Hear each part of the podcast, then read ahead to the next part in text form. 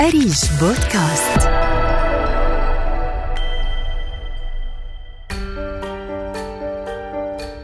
الطلاق مرحلة صعبة سواء كانت على المرأة أو الرجل أو الأولاد.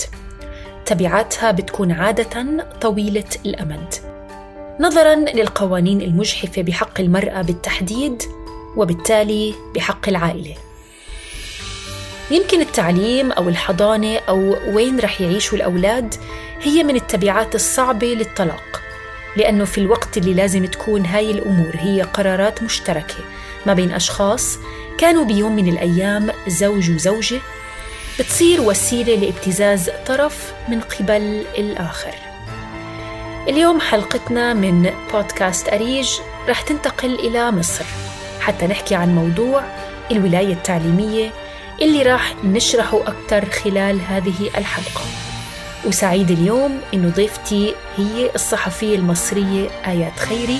أهلا وسهلا فيكي آيات معنا في هذه الحلقة. مرحبا سامية أهلا وسهلا بك سعيدة جدا بلقائي معك اليوم. ونحن أيضا سعداء وسعداء أيضا بإنجازك لتحقيق الولاية التعليمية. بداية يمكن لما نسمع مصطلح الولاية التعليمية بيخطر على بالنا آيات إنه ماذا يعني هذا المصطلح؟ فأنا قبل الحديث عن التحقيق وعن الفرضية وما إلى ذلك أحب أسمع منك مصطلح الولاية التعليمية من أين أتى وما الذي يعنيه؟ آه، الولاية التعليمية هي حق إدارة الشؤون الطفل التعليمية قبل بلوغه 15 عاما وفقا للقانون المصري آه، الحق ده بيشمل آه، كل الشؤون التعليمية للطفل بداية من حق اختيار المدرسة التسجيل بها آه، نقل الملف من مدرسة لأخرى أو من إدارة لأخرى أو من محافظة لأخرى حضور الاجتماعات الدورية جميع القرارات المتعلقة بالطفل قبل 15 سنة دي بتتبع أو تحت منصة أو تحت عنوان الولاية التعليمية. وفقا للقانون المصري تؤول الولاية التعليمية بصورة تلقائية للأب. في حال عدم وجود نزاعات يعني لو آه، الزوج والزوجة مستمرين في زواجهم فالولاية التعليمية هي للأب. آه، لكنها وفقا للقانون آه، تؤول للحاضن في حال وجود خلافات أو في حال وجود انفصال.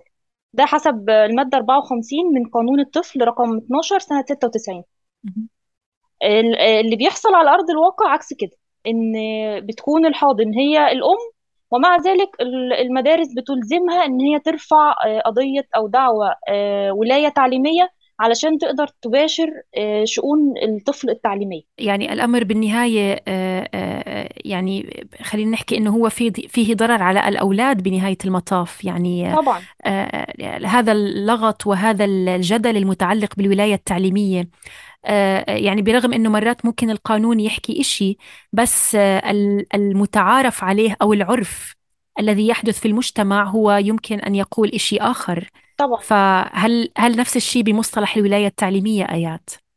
بالضبط. الواقع ان المدارس بتخاف إن هي تدخل في نزاع ما بين الأب والأم بخصوص مين يشوف الطفل مين يتابع تحركاته مين ياخد الملف بتاعه مين ليه السلطة في التعامل داخل المدرسة. فالمدرسة بتحب تنقب بنفسها عن هذه المشكلات فبتجبر الأم إن هي تجيب شهادة ولاية تعليمية آه، علشان تقدر تباشر شؤون ابنها وهل الأم تحصل يعني في معظم الأوقات أو في بعض الأوقات على هذه الشهادة؟ يعني سهل إنه تطلعها من المحكمة آه، بحكم إنه هي الحاضن بالنهاية؟ هي بتكون في مشكلة كبيرة جدا إن أحيانا الانفصال لما بيتم آه، بشكل ودي أو حتى لو بشكل مش ودي ما بتكونش الأم عايزة إن هي توصل الموضوع للمحاكم. هي عايزة تباشر شؤون ابنها بدون محاكم بدون ما تجيب حكم قضائي بدون ما ما يبقى فيه نزاع ما بين الطرفين واضح وصريح. دي حاجة. الحاجة الثانية إن كثير من من الأباء والحالات اللي إحنا ذاكرينها في التحقيق بيبقى فيه تعنت مباشر من الأب بإن هو يدخل ابنه مدرسة جنب سكنه هو مش جنب سكن الأم رغم إن الأم هو في حضانتها وهي اللي هتوديه وهتجيبه وهتتابعه. بس من باب آه، افتعال المشكلات فالأمور بتتفاقم ما بين الطرفين فبيبقى مش من السهل على الأم إن هي تروح المحكمة وتطلب حكم ولاية تعليمية عشان تباشر حق كده كده القانون كفله لها. يعني آه آه هذا الأمر يعني بيصير بمصر. آه هل هل بي هل إذا بتعرفي إنه بيتكرر بدول عربية أخرى بحسب القوانين الموجودة فيها ولا لا؟ هو أكتر آه، المشكلة ديت بتظهر قوي قوي آه، في مصر نظرا لتكرار حالات الطلاق أو آه، كثره. حالات الطلاق. يعني مصر فيها آه، 226 ألف حالة طلاق سنويا. واو. فحتى لو القانون ده موجود بره أو بيطبق بره فهو العدد المتضررين منه ما بيكونش كبير. ال- ال- الشريحة أو عدد الأطفال المتضررين ما بيكونوش كبار. لكن ده إحنا عندنا بالالافات آه، سنويا وفي ازدياد. يعني ال- ال- الإحصائية ديت دي وفقا لآخر إحصاء عام 2019 من الجهاز المركزي للتعبئة العامة والإحصاء. يعني آه، ما بعرف هنا يمكن آه، إذا بدنا نحكي هيك بمساحة شخصية شوي آه، بس يعني أنا أنا واحدة من الناس اللي يمكن عانت من هذا الموضوع نوعا ما رغم إنه أنا مش عايشة بمصر وكان موضوع الولاية التعليمية اللي هو زي ما أنت حكيتي يعني القانون يكفل بالنهاية للأم الحاضنة إنه هي التي لديها السلطة في موضوع التعليم والمدرسة والشهادات وما إلى ذلك لكن يمكن مرات موضوع الابتزاز وموضوع التعنت وموضوع أيضا يعني مثل ما حكيتي آيات مم. افتعال أيوه المشكلة هو الذي آه، يعني يؤدي بنهاية المطاف إلى أنه يصير هذا النوع من المشاكل ولا هي الأمور فيها تكون كتير أسهل من هيك صح؟ بالظبط بالظبط ممكن الأمور تمشي بشكل أبسط من كده لو لو ما فيش آه، تعنت لافتعال مشاكل مع الطرف الآخر بصفة بالمية. يعني. صحيح و- وبنهاية المطاف يعني المتضرر هو الولد.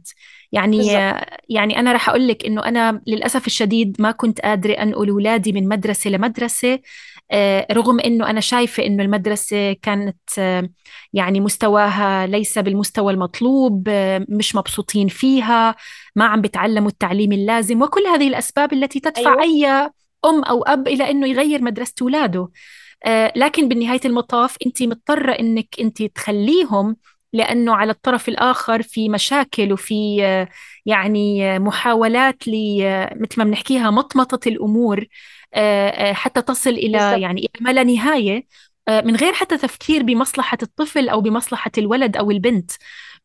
فيعني يمكن هذا إشي بدنا نحكي عنه إن شاء الله خلال ال- المقابلة. آه، عن الحالات اللي آه، طبعا آه، غطيتيها بتحقيقك. لكن أكيد إحنا بالبداية بنحب آه، آه، آه، آيات كمان آه، نعرف عن بداية هذا التحقيق. آه، آه، ليش فكرتي فيه؟ آه، الفرضية والرحلة في إنجاز هذا التحقيق.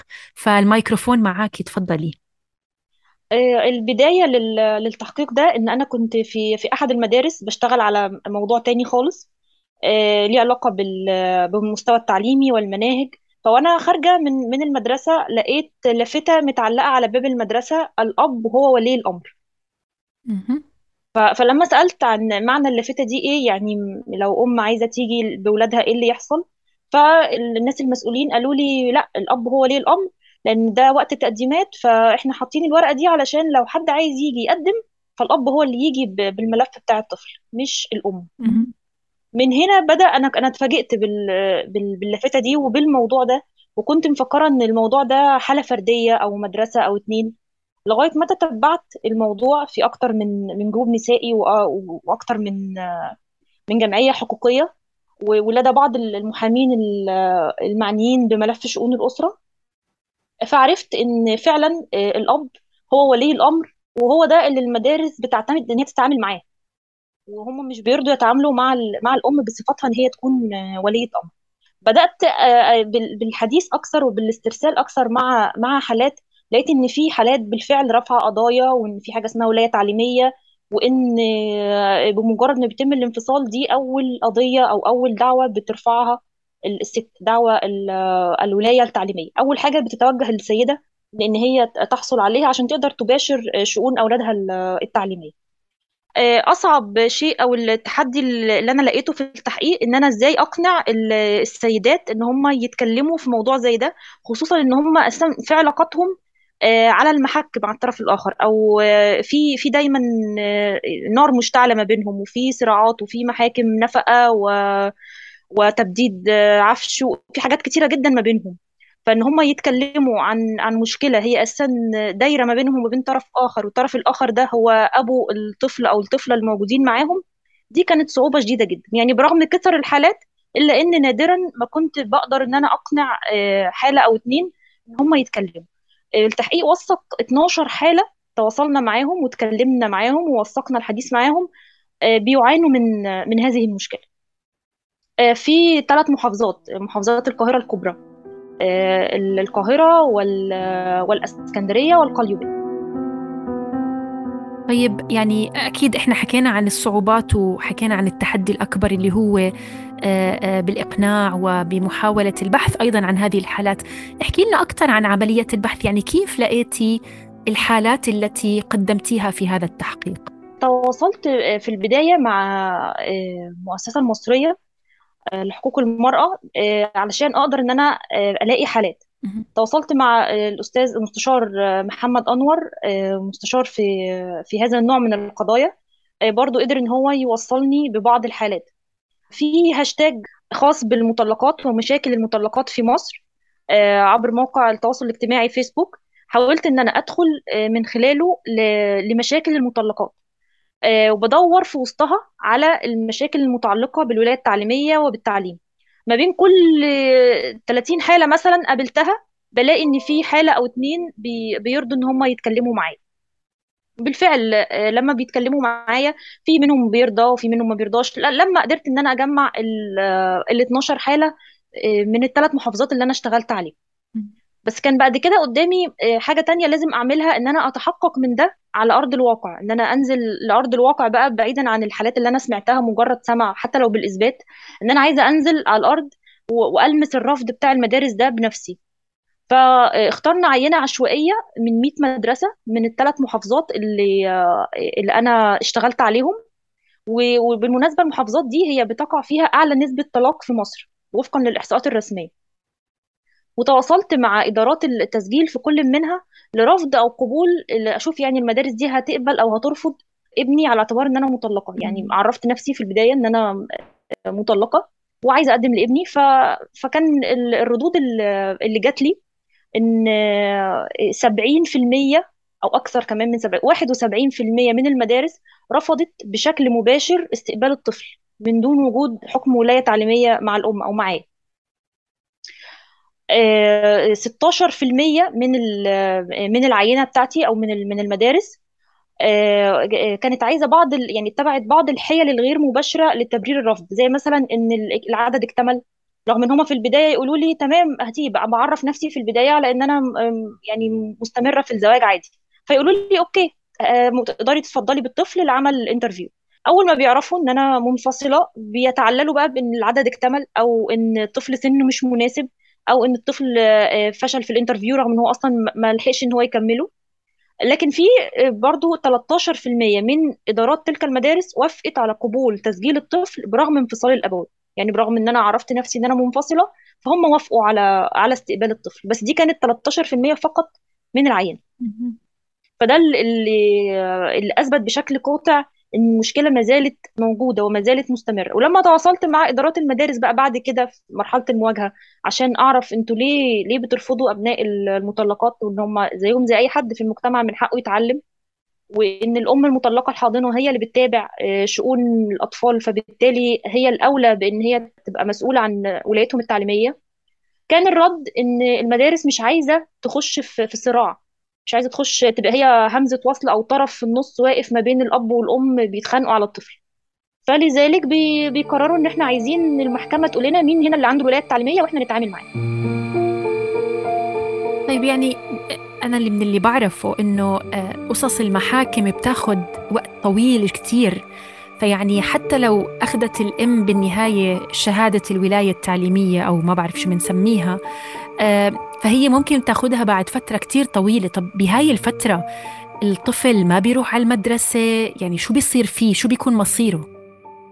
آه، هو في حالات كتيرة جدا معانا بس دي حالات ما لجأتش بقى للولاية التعليمية. الولاية التعليمية آه، في مصر ما بتاخدش وقت بالقدر اللي موجود في باقي الدول العربية. لا هي بتخرج سريعا بس الأمهات ما بتحبش تلجأ لها لأن هي معناها إن انت دخلتي أبو الطفل المحاكم أو إن انت وصلتي الموضوع ما بينك وما بين الطرف الآخر آه، أبو الأطفال آه، لطريق مسدود في في الحالات اللي إحنا عرضناها في في التحقيق في أطفال راح عليهم آه، سنة واتنين. وفي أطفال كانوا بي بيبذلوا مجهود كل يوم خمس ساعات رايح جاي علشان الطفل يروح المدرسة اللي باباه قدم فيها ففي حالات معانا كانت كتير صعبة يعني. طيب يعني من هاي الحالات يعني في هيك حالة كانت أثرت فيك كتير مثلا حسيتي إنه يعني وصلت لطريق مسدود أو لا ما كان إلها حل أو يعني هيك إنه حالة ما بتنسيها أبدا من الحالات اللي غطيتيها بتحقيقك أيوه فعلا حالة ما بنساهاش ابدا حالة رباب. آه، رباب آه، سيدة ثلاثينية آه، كانت بتبذل كل يوم من خمس لست ساعات علشان تقدر تودي ابنها من محافظة لمحافظة رايح جاي الطفل كان بينام في في الطريق. علشان تقدر إن هي توديه المدرسة اللي دخلها له الأب جنب سكنه في محافظة تانية خالص وتقدر إن هي ترجع بيه وكانت سيدة عاملة فكانت آه، يعني كثير من المعاناة كانت بتعانيها يوميا لدرجة إن ما كان ما كانش بيكون في وقت إن الطفل يعمل واجباته أو يرتاح أو وده أثر طبعا على الحالة النفسية للطفل كتير. ولما آه، حبت بعد كده إن هي يعني خلاص بقى بقى الطريق مسدود فحابة إن هي تعمل الولاية التعليمية. آه، كان ال- الأب سافر وكان كل المتعلقات مش معاها معهاش صوره بطاقته ما مع- معهاش حتى ما يثبت إن هي عايزة تعمل ال- الولاية التعليمية لنفسها. فظلت يعني فترة كبيرة جدا.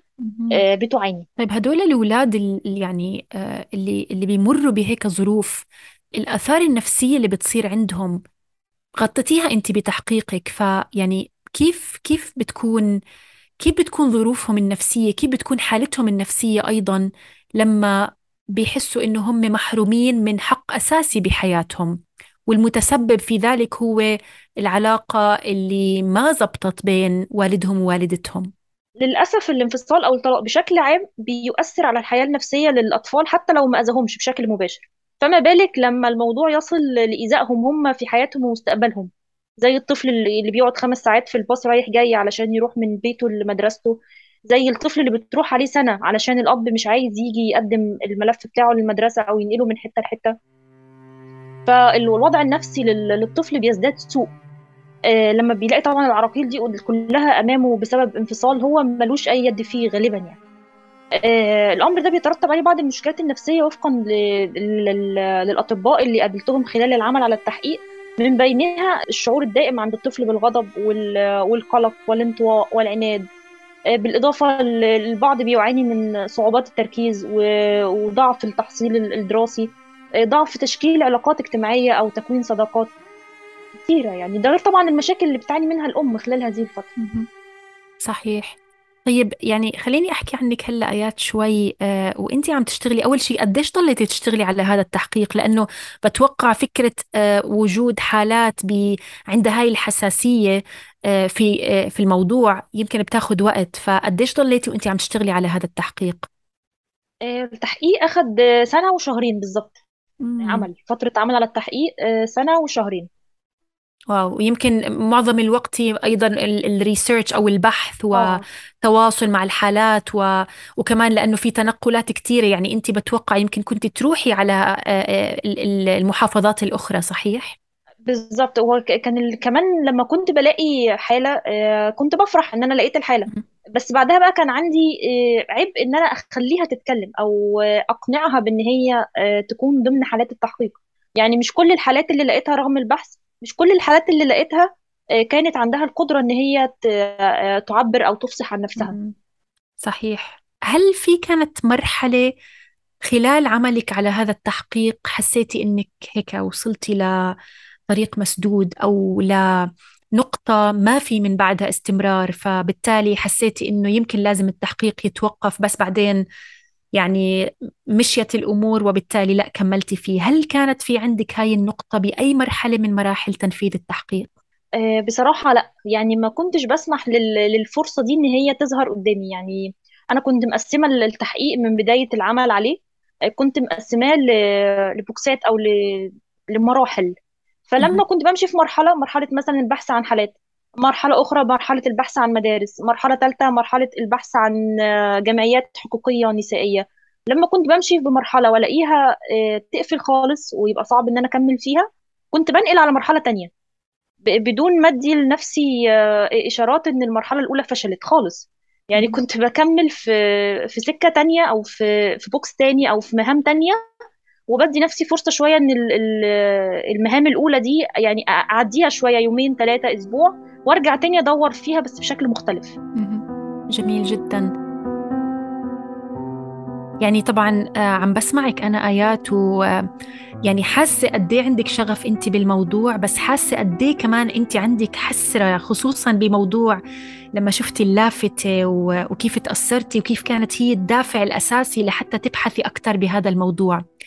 آه فاحكي لنا بقى. جدا. مهم. تفضلي أنا يعني عايز أقول لك إن أنا كنت بشتغل على حاجة تانية آه، الحاجة التانية دي أنا خلصتها بعد ما خلصت التحقيق. آه يعني أنا سبت ال- الموضوع الرئيسي اللي أنا كنت رايحة أعمله في المدرسة كان برضو شغل. مهم. سبت ال- الموضوع الرئيسي ده اللي هو سبب دخولي وسبب رؤيتي للافتة أجلته ل- لبعد الانتهاء من موضوع الولاية التعليمية لأني حسيت إن هو آه، صعب و- ومقحف. يعني معروف في مصر أو في معظم الدول العربية إن الأم هي اللي بتباشر أبنائها. تعليميا هي اللي بتقدم في المدارس هي اللي بتذاكر هي اللي بتودي الدروس. فإزاي يبقى آه، ملهاش الحق إن هي تروح تستلم ابنها ساعة بدري مثلا؟ أو ملهاش الحق إن هي تنقله من مدرسة لمدرسة؟ ملهاش الحق إن هي تحضر اجتماع مج... اجتماع أولياء أمور أو مجلس آباء؟ فحسيت إن ده انتزاع لحق من حقوقها. وبعدين آه، آه، يعني كمان نحن أوقات يمكن بنفكر بالجوانب المختلفة لهذا الموضوع بنفكر هي بس الجوانب الكبيرة يعني نقل من مدرسة أو استخراج شهادة أو تسجيل بمدرسة. لكن حتى يعني أنت عم تذكري تفاصيل كتير صغيرة يعني اجتماع أولياء أمور أو مثلا آه، تخريج من بدري أو ما إلى ذلك. يعني هاي تفاصيل كتير صغيرة. يعني تفاصيل آه، بسيطة ومع ذلك لا مش من صلاحياتهم إن هم يطلعوا لها الطفل. واو. يعني صراحة آه، آه، أنا حابة كمان أعرف إنه بعد هذا التحقيق الأصداء اللي صارت بشأن هذا الموضوع بالتحديد وبرضو كمان ال ال الأثر اللي أنت آيات كمان ببالك إنه هذا التحقيق يصنعه. احكي لنا أكثر عن هذا الموضوع. اللي أنا فرحني بعد بعد نشر التحقيق إن معظم الجروبات اللي أنا دخلت في وسطها اللي هي جروبات المطلقات وبعض الجمعيات النسائية اللي فتحوا لي بابهم علشان آه، أدخل وأطلع من عندهم الحالات آه، عملوا مذكرات وقدموها بشكل رسمي للمجلس القومي للمرأة ولبعض ال- آه، الجهات المسؤولة والجهات المعنية بتغيير القوانين. وتقدم بعض المذكرات بضرورة تغليظ العقوبة على المدارس اللي بترفض آه، استقبال أبناء المطلقات لهذا السبب. فده من الشيء اللي فرحني جدا ولقيت إن في حالات من اللي كانت رافضة إن هي تتكلم ورافضة إن هي آه، تفصح عن نفسها آه، بعض منهم بدأ يتكلم وي- ويطلب المساعدة. يعني يطلب إن هو حد يوصله بحد في التربية والتعليم في وزارة التربية والتعليم المصرية علشان يقدر ياخد حقه أو علشان تقدر تقدم لابنها أو علشان تقدر آه، تغير الواقع بتاعها ولو حتى بعد نشر التحقيق ولو حتى هي مش من ضمن الحالات ال 12 اللي كانوا معايا جميل. يعني آه، آه، البعض لما شارك قصصه شجع الآخرين على مشاركة آه. قصصهم. بالظبط وبالنهاية يعني آه، آه، هذا ساعد بانتشار آه، يعني بانتشار أكبر لمشكلة يعني ل- ل- لخطورة هذه المشكلة اللي موجودة بمصر واللي عم بيعانوا منها أكيد آه، آه، اللي عم بتعاني منها ال- الأمهات وعم بيعانوا منها الأطفال يعني بنهاية المطاف. يعني آه، آيات آه، آه، أنا كتير سعيدة إنه اشتغلتي على هذا التحقيق. وحابة كمان هيك أسمع منك بسؤالي الأخير. ماذا تعلمتي أيضا من هذا التحقيق؟ يعني في شغلات هيك بتصير معانا بتعلمنا فأنت ماذا تعلمتي؟ سواء كان له علاقة بشغلك أو حتى له علاقة كمان بتأملات هيك أخذتيها من هذا التحقيق بعد أن قمت بإنجازه. اتعلمت من التحقيق ده حاجات كتيرة بصراحة على المستوى العملي. وعلى المستوى الإنساني. آه، على المستوى العملي زود عندي الشغف والإصرار إن أنا ما أزهقش. يعني كنت كل ما ألاقي حالة ترفض تتكلم أو حالة بعد ما تتكلم تقول لي آه، لأ بعد إذنك مش عايزة إن إن ده يتنشر. في حالات كتيرة جدا بعد ما اتكلمت وبعد ما قالت يعني حكايتها آه، رجعت تاني تواصلت معايا وطلبت عدم النشر. فطبعا كان من من المهني إن أنا أستجيب ل- لرأيها. مهم. وفعلا ما نشرتش حالاتهم. فعلمني إن أنا ما يأس لأن أنا بعد كل واقعة من دول كنت بأشعر بيأس شديد. كنت بحس إن خلاص مش كده مش هوصل. وأول ما أنقل على على حتة تانية ربنا يديني ال- القدرة إن أنا أرجع تاني أدور على حالات. فتعلمت إن أنا ما ما يأس. يعني ممكن أدور في آه، على مجتمع ال- ال- العالم الافتراضي أدور على الأرض أدور في في دايرة المعارف إن في كذا طريقة للبحث علشان أوصل لتوثيق التحقيق. وتعلمت على المستوى الإنساني من خلال ال- الحديث مع مع الحالات بالرغم تعاطفي مع تلك ال- الحالات إلا إني كنت أتمنى إن هم من وقت الطلاق يتجهوا نحو المحكمة ويطلعوا الولاية التعليمية. على الأقل ما كانوش هيعانوا آه، كل تلك المعاناة ما كانش أبنائهم هيضطروا يروحوا لأطباء نفسيين. كانت حاجات كتيرة في حياتهم هتتغير لو هم اتخذوا ال- القرار في الوقت المناسب لأن معظمهم اضطر إن هو ياخد القرار ده بس في الوقت ال- المتأخر. بعد ما ما عانوا هم وأطفالهم. جميل جدا. يعني أنت تعلمتي هاي الأشياء وبرضه نحن هلأ عم نتعلم منك كمان آيات. آه، أنا خلصت أسئلتي آيات بس إذا أنت عندك أي شيء بتحبي تضيفيه يعني المساحة لك الآن. آه، سعيدة جدا جدا بمساحة الحديث معاكي يا سامية. وسعيدة بالعمل آه، ضمن فريق أريج لأنه بيتمتع بمهنية و- وبقدرة عالية إن هو يساعدني خلال العمل على التحقيق. آه، كان المشرفة بتاعتي أستاذة رشا فايق آه، ساعدتني كتير جدا خلال ال- العمل و- وكتير لما أنا كنت بحس بإحباط أو أحس إن أنا مش يعني في حاجة واقفة قدامي هي كانت آه، بتساعدني فيها كتير يعني. فأنا بشكركم جدا جدا جدا. ونحن كمان كثير بنشكرك آيات وأكيد يعني نتطلع إن شاء الله لتحقيقك المقبل. إن رب شاء الله. ويعني آه، كل التوفيق لك. ويعني يمكن لقائنا قريب آه، آيات أو لا إن لا شاء الله. آه بإذن الله. هشوفك أكيد. إن شاء الله إن شاء الله. شكرا شكرا إن لك آيات. شكرا. ويعطيك ألف عافية. ويعني كانت فعلا حلقة متميزة من بودكاست أريج مع آيات خيري والحديث عن الولاية التعليمية. شكرا شكرا شكرا. جزيلا لك آيات. شكرا لي أنا شكرا شكرا سعيد